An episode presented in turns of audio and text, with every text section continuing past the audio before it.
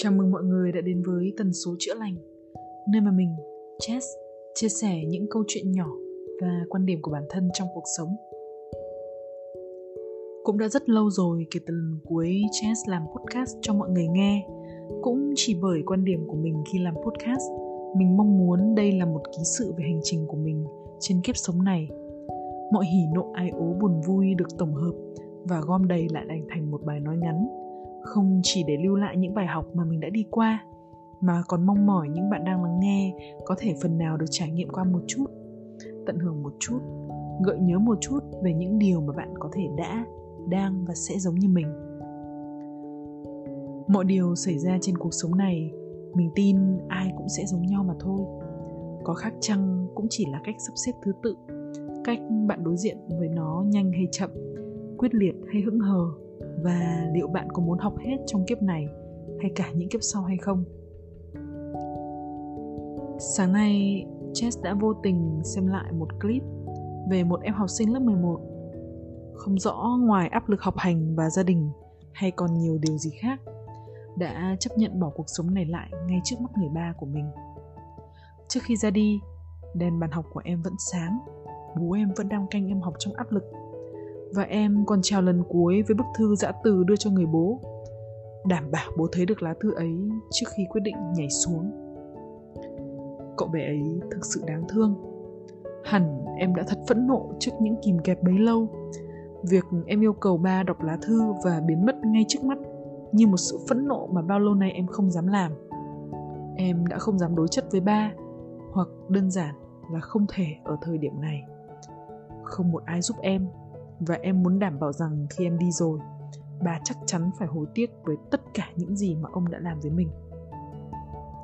Nhưng bạn biết không, ngoài nỗi đau, sự căm tức trong cậu bé ấy mà mình cảm nhận được, sâu bên trong thực ra em rất muốn sự quan tâm của ba mẹ mình. Và cậu bé hẳn phải là một người cực kỳ hiểu chuyện. Em đánh đổi cả mạng sống của mình chỉ với một khoảnh khắc muốn ba hiểu em hơn. Và chị tin em cũng muốn cho gia đình biết được lý do em làm vậy. Bởi nếu không có lá thư ấy, bố mẹ em sẽ dằn vặt cả cuộc đời này mà không hiểu sao em lại hành động như vậy. Nói đến đây là mình chợt nhớ đến những tháng ngày tăm tối nhất của bản thân. Khoảng thời gian đáng sợ nhất, nhưng cũng là những trải nghiệm mà mình biết ơn nhất. Trong chúng ta, ai hẳn cũng có lúc tiêu cực đến cùng cực. Dù cho lý do đó là gì, dù cho ai đánh giá bài học đó có lớn hay không có một điều chắc chắn là bạn buồn. Và dường như không một ai đủ hiểu hay giúp bạn giải quyết những nỗi buồn đó. Mình cũng từng cô độc như vậy. Suy cho cùng thì những mâu thuẫn hay ám ảnh trong những câu chuyện tiêu cực, bạn chắc chắn sẽ không thể nhờ ai giải quyết hay giúp bạn đi qua được. Là bởi những điều đó cũng do chính bạn tạo dựng nên. Nếu có cái gì đó giúp nó vơi đi, theo bản năng bạn sẽ lại xây dựng mới lại và bể tiêu cực trong trái tim luôn ngập tràn trong đau đớn. Nghe thật sự vô lý đúng không?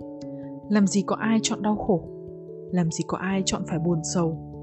Nếu được chọn, ai chẳng muốn được vui vẻ hạnh phúc? Ai cũng muốn mỗi sớm mai đều là một ngày tuyệt vời. Ai cũng muốn rằng mình sẽ mãi chẳng phải bận tâm vào bất cứ khổ đau nào nữa.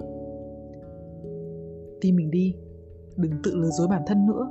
Mình biết trong khoảng thời gian đầu, khi bạn mới trầm cảm, việc cô độc và không có ai hiểu mình, đôi khi lại có chút cám dỗ của việc trở nên khác biệt. Bạn sẽ tự thấy rằng có vẻ mình đau đớn do mình đang hiểu chuyện hơn mọi người. Ôi, những con người vô lo vô nghĩ kia hẳn sẽ không thể nào thấu tình đạt lý và quá hiểu những nỗi khổ đau để rồi phải bị trầm cảm như mình. Dần dần, bạn sẽ nhận thấy sau sự cô độc là sự bị bỏ lại. Càng ngày, những mối quan hệ càng xa rời bạn, càng khác biệt hơn. Với mình lúc đầu chỉ là không muốn ai phải hứng cái bầu không khí tiêu cực của bản thân. Dần già bạn sẽ cảm thấy dường như ai cũng đã bước sang trang mới. Còn bạn thì hình như cũng đã nhận ra. Mình chỉ đang ngậm nhấm những trang sách cũ nát mà đã quá lâu rồi không chấp bút được thêm một điều gì khác cả. Và nếu nếu bạn trầm cảm đủ lâu, như mình đã từng, sẽ có giai đoạn bạn cảm thấy vũ trụ này không còn phù hợp với bạn.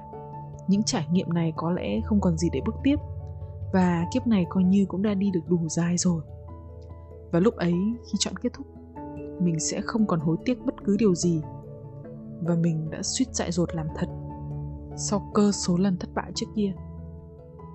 Tất nhiên, mình vẫn còn ở đây, luyên thuyên với các bạn về hành trình này. Mình vẫn nguyên vẹn. Có một vài vết sẹo, nhưng đã và đang sống tốt hơn mỗi ngày. Là bởi mình thật sự cảm ơn vì đã không chọn kết thúc. Mình đã sai khi nghĩ một sinh linh nhỏ bé như mình có thể hiểu cả vũ trụ bao la và diệu kỳ này. Bạn sẽ luôn là một hạt cát trong cuộc sống, không bao giờ hiểu hết mọi sự trong nhân gian, bởi mỗi một lần được sống là một lần bạn được đi vào tàng thư kiến thức đến vô tận, sâu như thiên hà mà con người chắc chắn sẽ không thể đi hết đến tận cùng. Vậy nên bạn ơi, hãy vững tin lên. Những định kiến, những quan điểm bạn cho là đúng, đôi khi chỉ mang tính thời điểm. Đến cả những định lý khoa học đúng đến ngàn đời, chỉ cần một phản biện đủ bằng chứng là sẽ lập tức bị phá bỏ và một định lý mới lại ra đời. Thế giới lại xoay vần theo chiều hướng khác. Cũng như chính bạn, bạn tích cực hay đau buồn, không phải bạn không đáng thương, không phải bạn đang có những trải nghiệm không đáng có, mà mình chỉ mong bạn hãy tin rằng chỉ cần bạn tin chính mình mỗi ngày một chút tin vào nhân sinh này sẽ luôn có sự sắp đặt xứng đáng trong mỗi lần bạn cố gắng mọi thứ đều có thể phát sáng đẹp đẽ đến mức chính bạn cũng không thể tin. Rằng hóa ra cuộc sống ấy, cuộc sống mà mình cho là đã hết ấy, thực sự đẹp đẹp đến không ngờ. Và sẽ luôn có những người như Chess, những người tương tự như Chess, hiểu, cảm thông và chia sẻ với bạn. Những người đồng hành trên con đường phát triển tâm thức của bạn. Rằng luôn có một cộng đồng bên bạn, nên hãy yên tâm bước tiếp. Bạn à cậu bé dại dột kia ơi, hay tất cả những ai đang cảm thấy cô độc trong tiêu cực của chính mình? Luôn luôn có một cánh cửa trong tim bạn. Đó là đầy ắp yêu thương và tích cực, những nụ cười và cái ôm ấm áp. Bạn luôn rực lửa và tình cảm như thế. Hãy mạnh dạn mở nó ra. Trải nghiệm. Chịu sức mẻ và học hỏi. Cuộc sống này không phải câu chuyện của những người xung quanh. Cuộc sống này là của bạn, riêng bạn. Và chỉ có một mình bạn có thể chắp bút nên những ký ức này please stay alive cũng đã gần một năm kể từ lần cuối test ra số podcast số 7 Just cảm ơn nếu bạn đã kiên nhẫn và luôn luôn nghe số mới của tần số chữa lành. Mặc dù không phải tuần nào Jess cũng có số mới ra đúng hạn. Jess tâm niệm rằng những nội dung chia sẻ ở đây tuy chỉ là những mẩu chuyện nhỏ, nhưng tâm sự dù vu vơ đến đâu thì cũng mong muốn những nội dung đó phải thật chạm, thật gần gũi và quan trọng là phải có chút dư vị. Để mỗi khi bạn nghe lại, bạn đều luôn cảm thấy mình nhận ra được điều gì mới cho bản thân. Cảm ơn bạn đã luôn chọn tần số chữa lành để nghe đi nghe lại, đợi chờ những số mới và nghe mình luyên thuyên về hành trình này.